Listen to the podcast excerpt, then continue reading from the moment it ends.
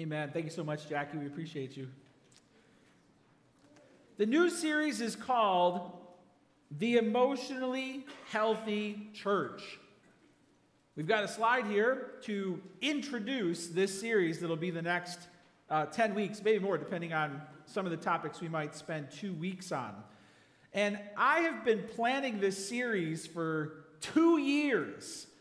It's been coming as part of our strategic plan. We want to spend more time Sunday mornings dealing with the issues of the heart. And I have to tell you, at the beginning of this series, as we get started, I feel very much in over my head when it comes to preaching on emotional health and wellness. I am a highly, highly rational person. Far more of a thinker than a feeler.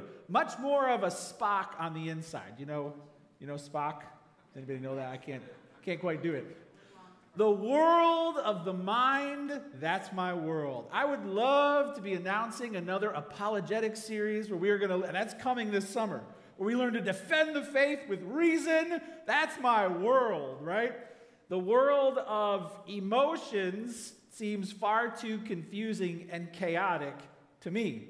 So I often prefer to sit it out when emotional people are getting emotional. God has done a tremendous work in my heart in ministry, because pastoral ministry is taking care of the flock of God. So God has truly transformed me since I started ministry back in 2002. Emotional people have helped me to learn my way around that world, and I'm never going to be an all-star therapist, counselor, but God has truly taught me the ways of the heart. So I'm just being honest with you that going into this series to begin with is me saying I've got a lot to learn and a long way to go. And so some of you are like me. You wish you were more emotional. If you're not careful, you can turn into Tin Man from The Wizard of Oz. You know what I mean? Like you're just all rusted up and somebody's got to come along with some oil and get you moving again and somehow try and find you a heart. Maybe you're like me. Others are highly emotional, and you're like, I just wish someone would put some brakes on my heart because I just can't stop the feelings. I feel all the feels, and I'd love to know how to sort through them and be more productive and loving with them. And then most people are kind of somewhere in the middle. I've read more books for this series than any other series I've ever preached. There are emotional experts out there. Did you know that? There are people who live to study the emotional world.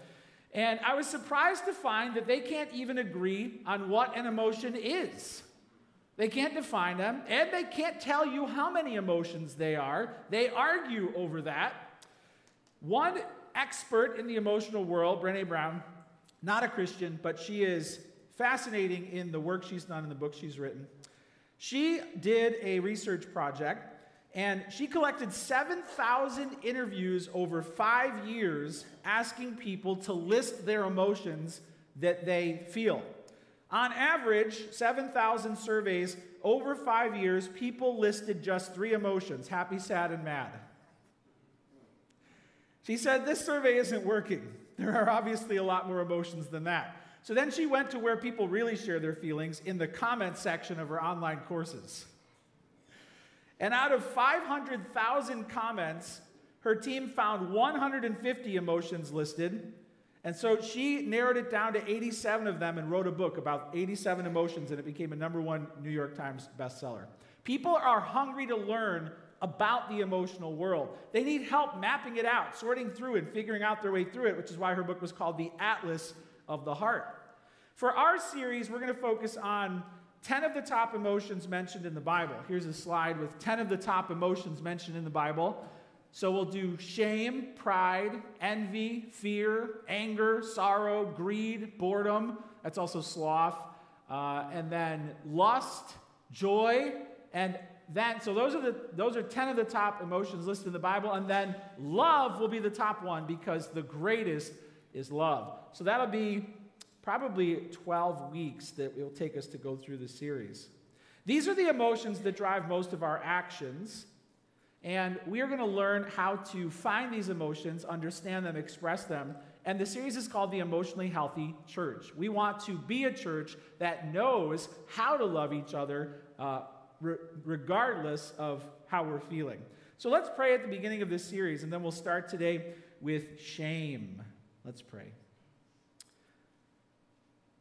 Heavenly Father, we bring our hearts to you as we start this new series.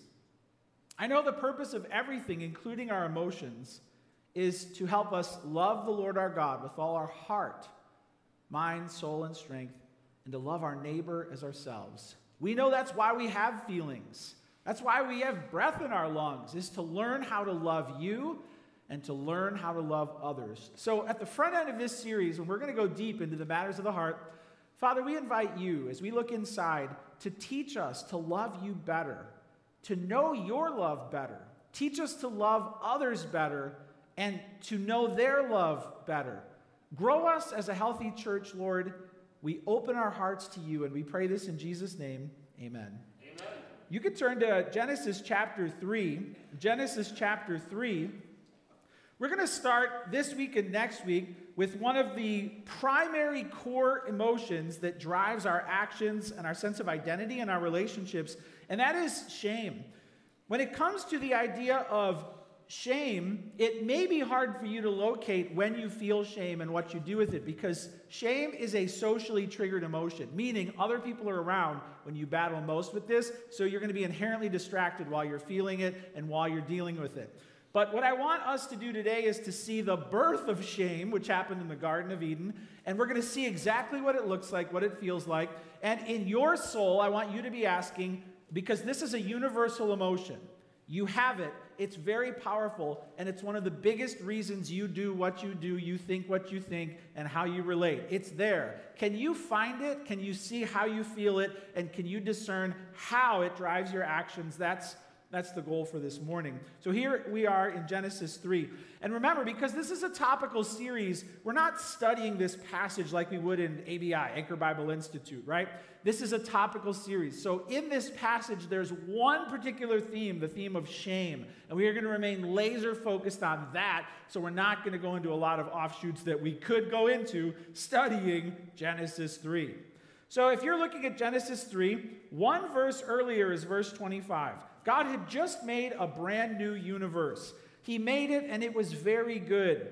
He made Adam, he made Eve, and it says in verse 25 of chapter 2, "And the man and his wife were both naked and were not ashamed." Write this down, number one, in your notes. We were created to live before God and others innocent and unashamed.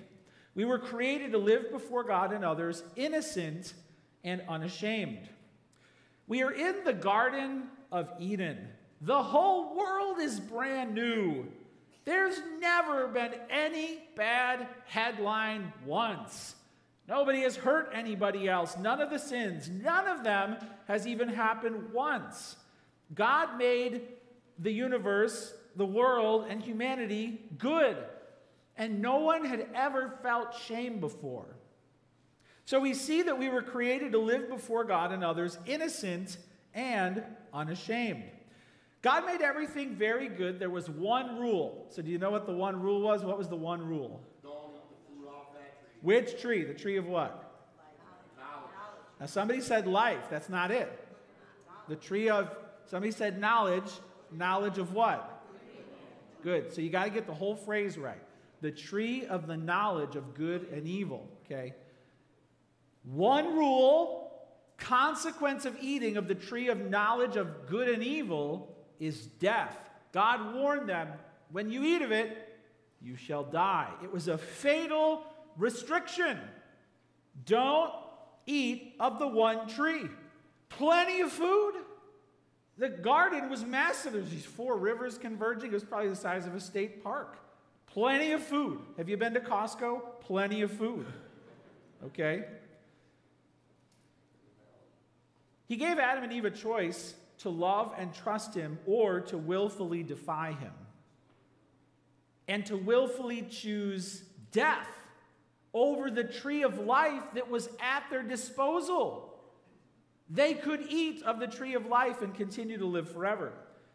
It's important to recognize here that everything that was good came from the hand of God. They hadn't invented anything yet.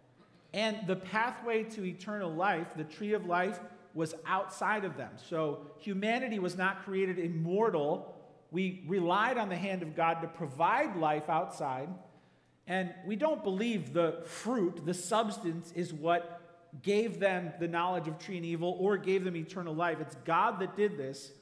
This was a path to faith, trusting him, and this was a path to sin, doubting him. Those are the things that led to life and death, right? That's what we believe here. So they had the opportunity to exercise faith and by the hand of God to receive eternal life, or to exercise sin and to choose death over life. Life and death are before them, a common theme that's going to happen throughout Scripture. He says it to Israel. He says it to us. Life and death. Choose life. Well, what would they do? Like Adam and Eve, we were made in God's image, created by a good God, and life and death lie before us. They were naked. They were unashamed. This means more than they just didn't have Abercrombie and Fitch. This means that they were clean of sin. They had nothing to hide and no desire to hide. No desire to cover up, nothing to cover up. Imagine meeting a human who had never sinned once. Imagine the purity. Imagine the innocent look. Imagine the childlike delight. Imagine no regrets, baggage, past. Nothing. Imagine. It's a staggering thought. No baggage, no bruises, no secrets, no stains. They could talk to God every day and live forever. Wow. What a thought. Sometimes people accuse God going into this story. Well, what did he think was going to happen? Telling them not to eat from that tree. He knew they were going to do it. It's like putting cookies on the table and telling kids, don't eat it, and then going to wash your hair. Of course they're going to eat it. They challenge God with wrongdoing. No, the tree is fatal, and God was good to warn them about it. It would actually be like telling someone who is deathly allergic to peanuts, order anything on the menu except the peanut butter and jelly sandwich. It'll kill you. It's a very loving thing to warn someone that they're going to die. It would be like going to Six Flags Great America and saying, hey, all the rides work, but the Eagle is missing 15 feet of track. Don't go on it or you'll die. It's a loving thing to tell people you're going to die. If you go on that ride, don't go on it. It's a very loving thing to do that. So it was a good thing for God to warn them about sin. Yeah, but he put that tree there. People accuse God so naturally. It was a loving thing for God to give people a genuine choice to choose to refuse him. It's a loving thing to do. Forced love is not love.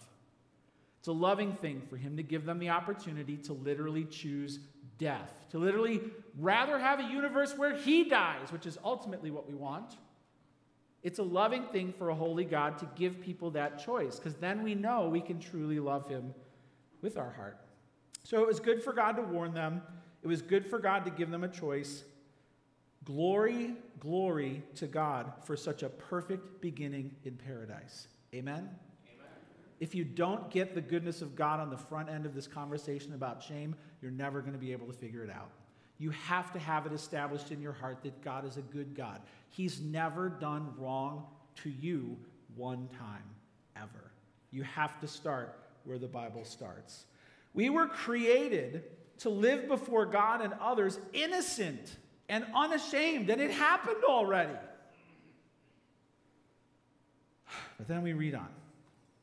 It says in chapter 3, now the serpent was more crafty than any other beast of the field that the Lord God had made. He said to the woman, did God actually say you shall not eat of any tree in the garden? All right, let's talk about this. So the snake is obviously Satan. He's a fallen angel, a demon who leads the whole world astray. I know some people think this is a myth. Genesis is a myth because there's talking snakes. But what we have to understand is this. There are spiritual beings. There are angels and demons. There are spiritual beings. And it's rare, but they can control physical things. Like animals, or even demons can control people. It's rare, but spiritual beings can control physical things. Therefore, this is not a myth. This is not a fairy tale. This is a true story. It really happened. And Satan is a real being who has a personal vendetta against God. He wants to rule in God's place and ruin everything God has made. Satan is therefore the father of lies. You can write this down for number 2. We're going to see that our shame comes from our sin. We feel shame because we are sinful. We feel shame because we're sinful. We'll unpack this, but for us, it's by birth and by choice. By birth and by choice. Sin will trigger shame. And we'll see for Adam and Eve, they were not sinful by birth. They were sinful by choice, but then they will pass down this sin to us. So let's see where shame was first triggered. It says here in verse 1, did God actually say, you shall not eat of any tree in the garden? Okay, so Satan's first lie is, you can write this down, it's not on the screen, but there's three lies. God is awfully stingy. Your God is awfully stingy. It looks like you're starving. Did God really say, don't eat of any of these trees? Now, is that what he said? Is that what God said? No food. Is God a soup Nazi? No food for you. Remember Seinfeld? No food for you. Is he starving his children? So Satan's tactic to begin with, remember, Satan is going to ruin the world right here. He's not a dummy. He's not a dummy. Okay? He's the darkest creature imaginable. He knows exactly what he's doing. You have to see how he gets us. You have to see it. And it's the same way he tried to get Jesus. What's the first temptation to Jesus? What did he say? Turn these stones into bread. You look hungry. Same strategy. You look hungry. You have to see what he does. God is awfully stingy. He's not feeding you very well, is he? So he'll exaggerate the limits put around you. Oh, you can't even have any fun. And he'll intensify your level of suffering. You look miserable. This is temptation. Watch out. Watch out. The ruin of the entire world starts here. You look hungry. The ruin of the entire world starts here. You look lonely. You look sad. You look scared. I can help you with that. A very real basic need. You look angry. Satan starts with the basic desire, good things you need that God has told you you can have. This is what we would call bait. Bait. There's bait. There's something good that you need, and then there's a disguise. Who is it that's trying to offer it to you? If you don't get this about temptation, you're going to fall for it every time. Did God actually say you shall not eat of any of the tree in the garden? The woman said to the serpent, we may eat of the fruit of the trees in the garden, but God said you shall not eat of the fruit of the tree that is in the midst of the garden, neither shall you touch it lest you die. She adds a little provision there. Not even allowed to touch it. Maybe they were just taking extra precaution. She added to what God had said a little bit there too. But the serpent said to the woman, you will not surely die. Well, there's a blatant lie. For God knows that when you eat of it, your eyes will be open and you will be like God, knowing good and evil. So lie number two is God's warnings are not true for you. God said all these terrible things are going to happen, not to you. So all these warnings are up there. He told you this is going to lead to, not you. So God's warnings are not true for you. First lie, God's awfully stingy. Second lie, God's warnings are not true for you. You won't die. So he minimizes the consequences and makes your sin different. Well, yeah, other people have suffered for that, but this is different. You're special. And even if he can convince you this, and you know what? This actually is probably God's way of blessing you. That is the coup de grace. Well, no, the Bible says this is wrong. Yeah, but not for you. But other people have really suffered. But yeah, but this is special. And maybe it's even from God. That's how he gets you. He tells you his warnings are not true for you. Same temptation to Jesus. Jump. Top of the temple, Satan said, jump. Jump. He'll catch you. Now, that's a similar, God's promises are not true for you. Right? God said he'll command his angels concerning you. Jump. Same principle. You won't die. You won't die. Jump. Same principle. He'll tell you that God's promises are not for you or God's warnings are not for you. Either way, you're putting the word of God to the test. You don't think the word of God is going to come true in your life. He's not going to come through for you. So you got to take matters in your own hands. Yeah, but he promised. Yeah, but not to me. Do you hear that in your head? Or, yeah, I know what the Bible says, but for me, it's different. So God's warnings are not true for you. Lie three, you can have it all without God. You will not surely die. Verse 5, God knows that when you eat of it, your eyes will be open. You will be like God, knowing good and evil. So lie one, God's awfully stingy. Lie two, God's warnings are not true for you. Lie three, you can have it all without God. You're going to feel amazing. This is going to taste fantastic. You're going to be smarter than other people. You're going to be like heavenly. I mean, I don't know why I haven't done it already. It feels really right and really good when you're finally at the point of taking the bait. People who are about to ruin their lives, ruin their marriages, ruin their careers, have talked to me at advanced stage 4 cancerous sin like the best thing in the world is about to happen to them. And they were convinced. It's worse when they think God himself has brought this opportunity about. I'm like, your head's in the guillotine. No, it's not. This is going to crush your entire family. No, not me. They're done. Their eyes are actually closed, but they think they now see clearly. You can have it all without God. So then it goes on to say this. So the woman saw that the tree was good for food and that it was a delight to the eyes and that the tree was to be desired to make one wise. She took of its fruit and ate. She also gave some to her husband who was with her, and he ate. Then the eyes of both of them were opened, and they knew that they were naked. And they sewed fig leaves together and made themselves loincloths. So now they see not exactly what Satan had said. He told some half-truths. Their eyes were open, but they see that they are naked. Now, that doesn't just mean physically, like, oh, my goodness, I'm not wearing pants. It's not just clothes that are missing. Their innocence is gone. They're guilty of sin. They're going to be seen. They're in huge trouble, and God said they would die for it. They are now seeing that they've done a very terrible thing. Spiritually, they did die. Their relationship with God was broken in that moment. They rejected their source of life. They chose death because it looked and tasted fantastic. And they transgressed the word of God. We were therefore born into their sin because we all came from them. And so we inherited a sin nature. The hard drive, when the screen was first turned on in your life, went blue. We were born broken. But then, once we got up and running, we chose sin too. So we're sinful by birth and we're sinful by choice. We download the program as well. That's the sin that triggers the shame. So the nature of sin is it stains like nothing else. That's why they instantly feel the need to cover up. There was a boy who moved here when he was a kid from Santa Fe. There's no humidity in Santa Fe. When he moved to Chicago as a boy on a hot summer day, he ran outside and he literally went like this. Ah! What is on me? He felt the humidity for the first time. Like, do you live in Chicago? I do. Do you know what that means? He felt the wet heat on him, and he had never felt that before. And he goes, what is that? Now, that on your soul is shame. Sin stains, and it stains like nothing else. Worse than coffee, worse than dirt, worse than paint, worse than blood, worse than magic marker. Sin stains the soul, and you can't get it off. And because shame is a social emotion, you feel it when you go out. It's the eyes of others seeing the thing that you did wrong. That's when shame is triggered. God's eyes were coming, and that's why they felt naked. And they had to cover their guilt, and they felt shame because it's going to be seen. It's going to be found out. So the feeling, and you have this right now in your life, and so do I. The feeling of needing to be cleansed of things that are bad and wrong in you is shame.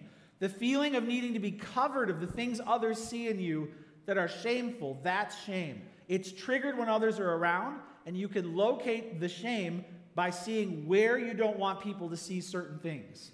That's shame right there. Your attempt to cover or cleanse over the ugly truth that's inside is shame. They are covering up because they are now naked. We see here that sin triggers shame. So number 3, write this down. Shame drives us to run, hide, and fight the ugly truth. Shame drives us to run, hide, and fight the ugly truth. This is the title of the sermon too. When we run, when we hide, when we fight the ugly truth, we are feeling shame. Everyone feels shame differently. And everybody has different triggers, and everyone tries to get rid of it because nobody wants to feel exposed. Nobody wants people to see their flaws and their faults. So everyone copes with that in different ways. So just because you don't feel it like the person next to you or try and avoid it, it's still in there, And I wonder if you have woken up to how shame, which is one of the most powerful emotions in your soul right now, is affecting you. They ran from God, which is foolish and laughable, but we do it too. Verse 8, they heard the sound of the Lord God walking in the garden in the cool of day. The man and his wife hid themselves from the presence of the Lord among the trees of the garden. So they ran, and then they hid. They covered themselves now all the way up. The fig leaves obviously didn't work. They still felt exposed and afraid, so they kept running, kept hiding, and a good God was pursuing them. Do you see that? A good God is pursuing them. Verse 9, but the Lord God called to the man and said to him, where are you? He said, I heard the sound of you in the garden, and I was afraid because I was naked. I hid myself. He said, who told you that you were naked? Have you eaten of the tree of which I commanded you not to eat? The man said, the woman whom you gave to be with me, she gave me fruit of the tree, and I ate. Then the Lord God said to the woman, what is this that you have done? The woman said, the serpent deceived me, and I ate. Questions. Where are you? Who told you? What did you do? Loving questions that bring the truth to light. Where are you? Who told you? What did you do? Where are you? Adam said, I was afraid, naked, so I hid. Remember, naked doesn't just mean I can't find my shorts. It means I was morally exposed and ashamed because I feel like I'm going to die. Okay, that's naked. I was morally exposed and ashamed, and I thought I was going to die. Who told you? I can imagine if Adam actually said it out loud, which he didn't do. Who told you? Well, a talking satanic snake told us not to trust you, so we ate from the delicious killer tree. And then we made clothes out of plants. Now that I'm saying it out loud, it doesn't make a lot of sense. And sin does sound incredibly insane when you say it out loud. It makes a lot of sense up here. Once you start saying what happened, where were you? Who told you? These are the questions we ask our kids too, by the way. Where were you? Who told you to do that? What did you do? It sounds a lot crazier when you start saying it out loud. And so what does Adam do? I mean, the first man, husband on earth, of course he blames his wife. Are we surprised? No, we're not. The man said, verse 12, the woman who you gave to be with me, she gave me fruit of the tree, and I ate. Adam blames Eve, of course. Blame the naked lady who just brought you food. And then he blames God, who you put here. Blame the God who gave you the naked lady who just brought you food. How crazy is this? That's called blaming. One impulse we have when our sin is exposed and we are feeling ashamed and the eyes of others are on things that are condemned is to point the finger. Nothing makes you feel better initially than making other people feel as bad as you do, or worse. We blame. If you want to locate the power of shame in your life, who are you blaming for the things inside that you don't want people to see about you? Blame helps you and me locate shame. And then Eve, what does she say? She says, well, in verse 13, what is this you have done? The woman said, the serpent deceived me and I ate. That's true. The serpent did deceive her and she did eat. And the Lord God talked to the serpent. What did you do? So it's a total disaster, and this is why you have every single problem you've ever had in life, because the first humans who ever lived believed the lie, fell into sin. It's a total disaster. It's a total disaster. A global catastrophe, because they chose death rather than life. It's important to understand that somebody said this once, when God says don't, he is saying don't hurt yourself. If you want to locate the power of shame and what it has, the hold that it has over you, look where you are covering up right now. Look where you're hiding things from the eyes of others. Look where you're blaming people, where you're willfully opposing God's commands, thinking they don't apply to you, where you're pursuing pleasure and happiness outside of the will of God. Where are you being tempted right now? And do you see how it's going to end? If going into it, you think it's going to be good, life is going to be better, you will do it. If you tell yourself on the front end, I know with everything within me that that's what it seems like, but it's going to be worse, it's going to be less, it's going to be death, then you won't do it. Every sin starts with believing a lie about God. Where are you being tempted right now? What are you covering up? Do you see where it will lead? We've all given into temptation. So let's talk about our past. There's a deeper power of shame because we've all blown it. So where, because of your past, do you feel flawed? Where, because of your failure, do you feel unsightly, dirty, bad, like a failure, ugly? Where are you trying to avoid people seeing that you have failed, that you are flawed? That's shame. What about yourself makes you want to disappear, crawl into a hole and never come out? It could be your past relationships, mistakes you've made there. It could be your foolish financial choices. It could be your lack of self-control physically. It could be big mistakes you've made or little mistakes each day that pile up. It could be external. You don't like the way you look when people see that. It could be internal. You don't like the way you feel. All of these can lead us to feel scrutinized by others and condemned. Like something is missing and we're not right. We don't want people to think we're bad, we're dumb, we're gross. Often our shame can come from what others did to us. That's their sin that hurt us. And what they did or said makes us feel worthless, used, rejected, guilty. Can you locate the power that shame has in you from what others have done or said? Remember, shame is a social emotion, so it comes out and is caused in the crowd, which means it's hard to find and locate because you're distracted while it's happening. Do you see? And people try to cover up in different ways. Some people run and they leave situations that make them feel exposed. Some people hide and they have a variety of ways of disguising the truth. Some people fight, they flaunt. We'll talk more about that next week, but this is who I am, and they double down, and they'll fight on that because they don't like to feel bad about who they are. Do you run? Do you hide? Do you fight? Can you locate the power shame has on you and in you? What makes you run, hide, and fight the ugly truth? And it is true about yourself. There can be things that are not true about yourself. That's called false guilt. We'll talk about that next week too. Maybe nobody knows what shame you carry. But when you feel fake, filthy, and forsaken, that's shame.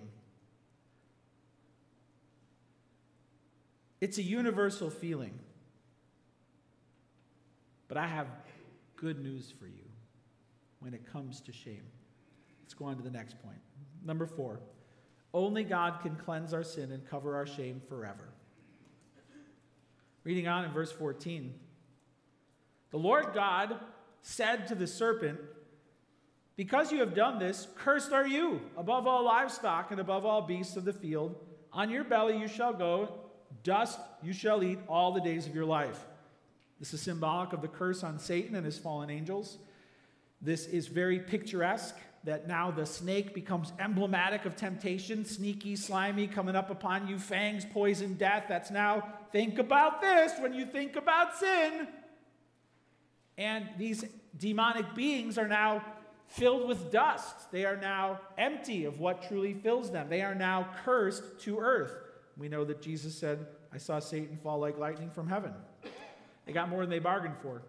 And the war is not over, verse 15. Satan didn't win. I will put enmity between you and the woman, between your offspring and her offspring. He shall bruise your head, and you shall bruise his heel. This is called the first gospel because it promises enmity between satanic beings and spiritual beings that will follow God. And there will be a remnant of people all throughout Scripture who don't turn on God. They love him. They follow him. They trust him. They'll be saved. They'll go to heaven. So Satan now has an ongoing war on his hands. And somehow, he had no clue how this was going to happen, but a human would bruise his head. How is a human foot going to do any damage to a power like him? Well, the birth of our Lord and Savior, Jesus Christ. Amen. Which is why he tried to kill Jesus as soon as he was born. He knew his doom was sure. Verse 16, to the woman he said, I will surely multiply your pain in childbearing. In pain you shall bring forth children. Your desire shall be contrary to your husband, but he shall rule over you. So now there's a lot more pain in childbearing. You can thank Eve for that when you get to heaven. And also there's a lot more strife in the marriage, right? Verse 17, and to Adam he said, because you have listened to the voice of your wife, he was supposed to be the spiritual leader. Passivity is not neutral. Okay, he was guilty of sitting back, letting this all unfold. So, because you listened to the voice of your wife and have eaten of the tree of which I commanded you, you shall not eat of it. Cursed is the ground because of you. In pain you shall eat of it all the days of your life. The work is now not a joy or delight. It's a necessity. His life is now has to come from his work, and it's going to be toil and trouble. Thorns and thistles it shall bring forth for you, and you shall eat of the plants of the field. By the sweat of your face you shall eat bread till you return to the ground, for out of it you were taken, for you are dust, and to dust you shall return. Now this is overall good news, because the ground was cursed, the snake was cursed. God did not curse them, and he did not kill them. He let them leave the garden, and that is a portrait of forgiveness and grace. Verse 20, the man called his wife's name Eve because she was the mother of all living. And the Lord God made for Adam and for his wife garments of skins and, get this, clothed them. The Lord God clothed them. He covered their shame. That's not just physically, that's spiritually. Animals died. It's going to become a theme throughout Scripture. This is the clothing of their sin and their shame. Then the Lord God said, behold, the man has become like one of us. It's talking among the Godhead, the Trinity, and even the angels. Behold, man has become like one of us in knowing good and evil. Now, lest he reach out his hand and take also of the tree of life and eat and live forever. Therefore, the Lord God sent him out from the Garden of Eden to work the ground from which he was taken. He drove out the man, and at the east of the Garden of Eden, he placed the cherubim and a flaming sword that turned every way to guard the way to the tree of life. This was a protection too. God was preventing us from becoming permanently stuck in a state of evil like the fallen angels. This was a provision of the Lord. What do we see here? Only God can cleanse our sin and cover our shame forever. There are terrible consequences for sin. The whole world is now broken, including the created order. Satan didn't tell them about that, did he?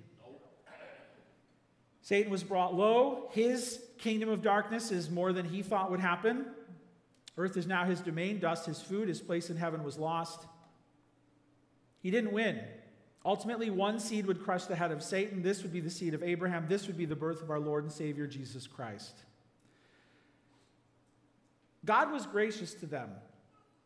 He let them leave Eden alive, but eternal life would have to come from another way. And the clothing, the covering would just be temporary. Their shame and their sin would have to be covered internally somehow. So we see here the birth of shame. Sin triggers shame when others see we are guilty before God.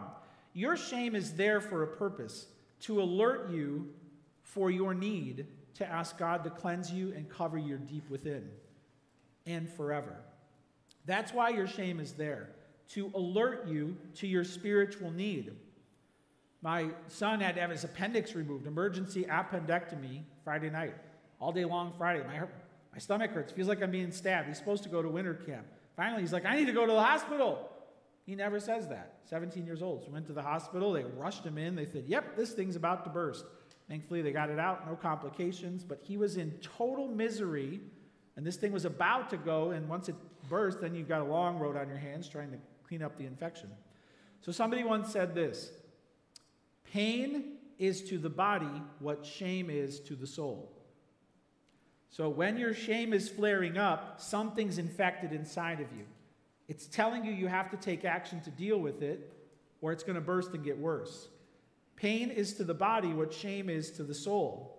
Shame is universal to everyone in this room, including myself. So I told you I have good news for you.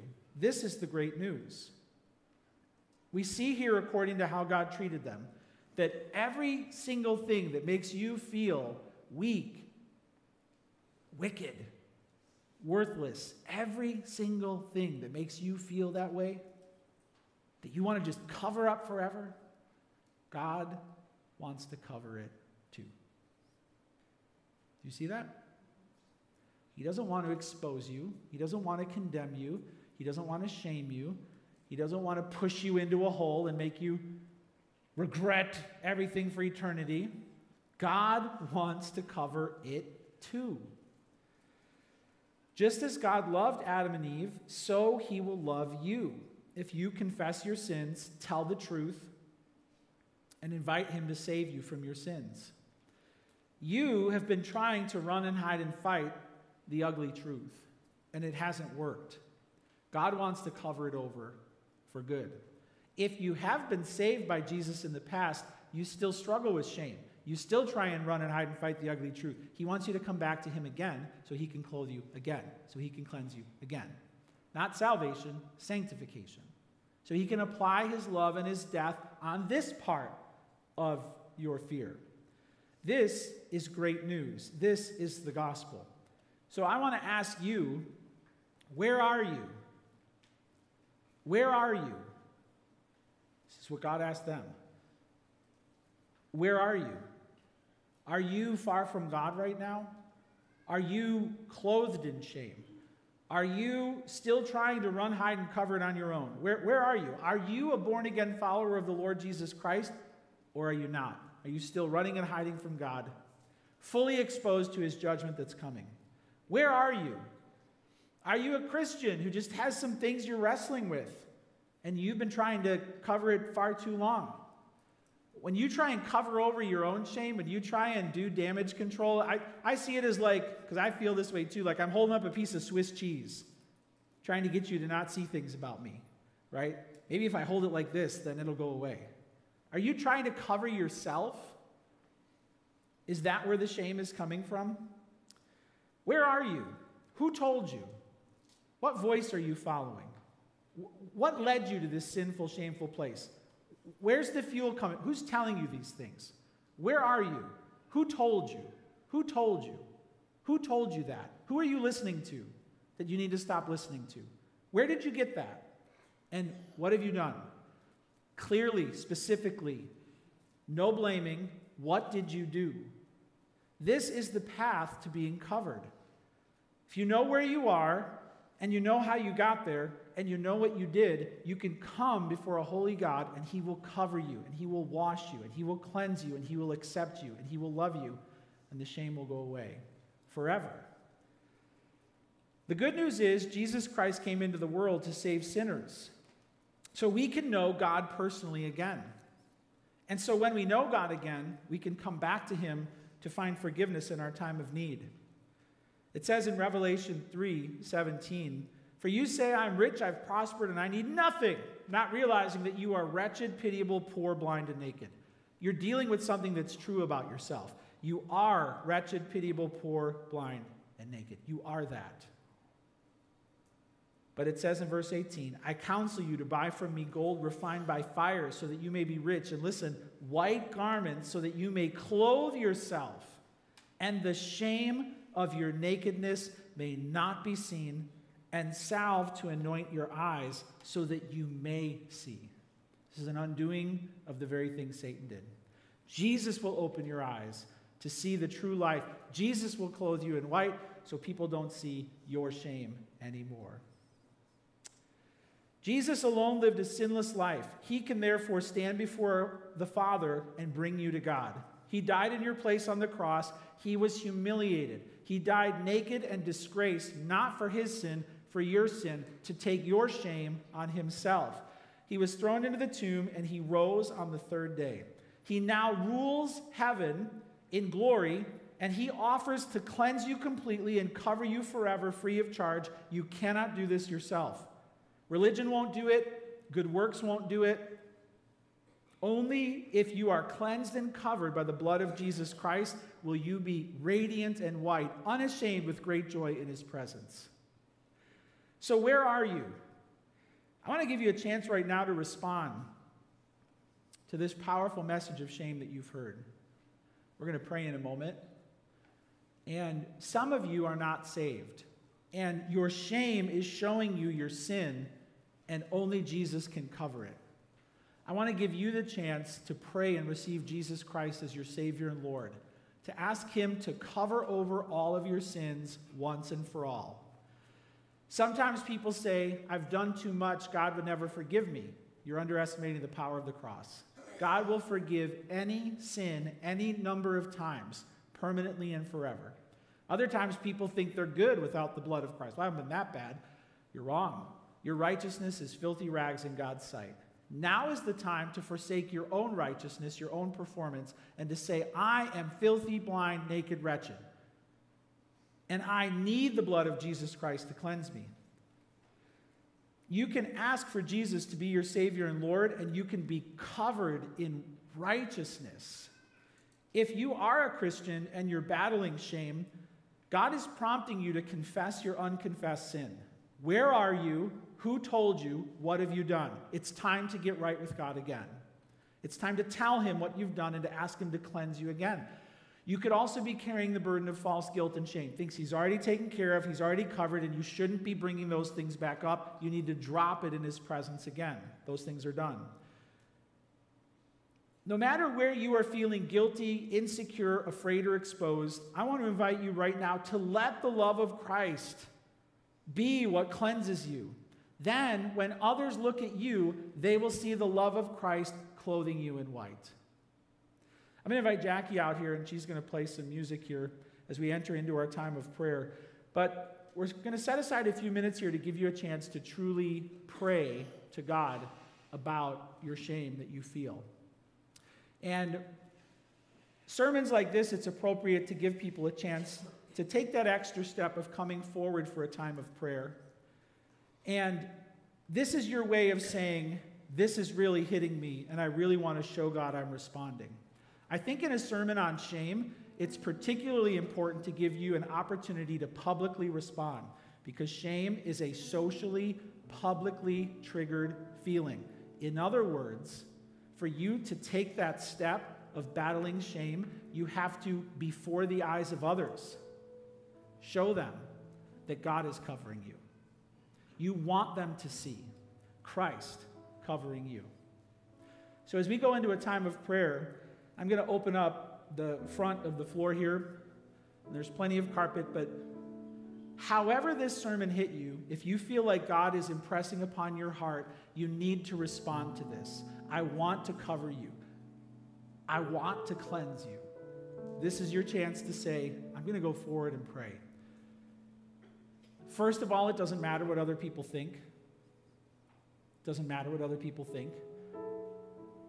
Second, you want other people to see God's covering me, God's clothing me, God's accepting me, God's receiving me. You want them to see that. So enough of the thoughts of others. This is for the eyes of God.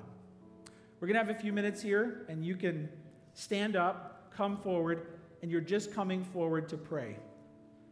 And after a few minutes where you have a time to pray, I'm going to pray over you. So right now, if you feel led, stand up, come forward, and pray before the Lord. And I'm going to be a good example. I'll be the first one to come forward. Let's take a time to pray right now in your seats, or you can come forward. Go ahead and pray to the Lord.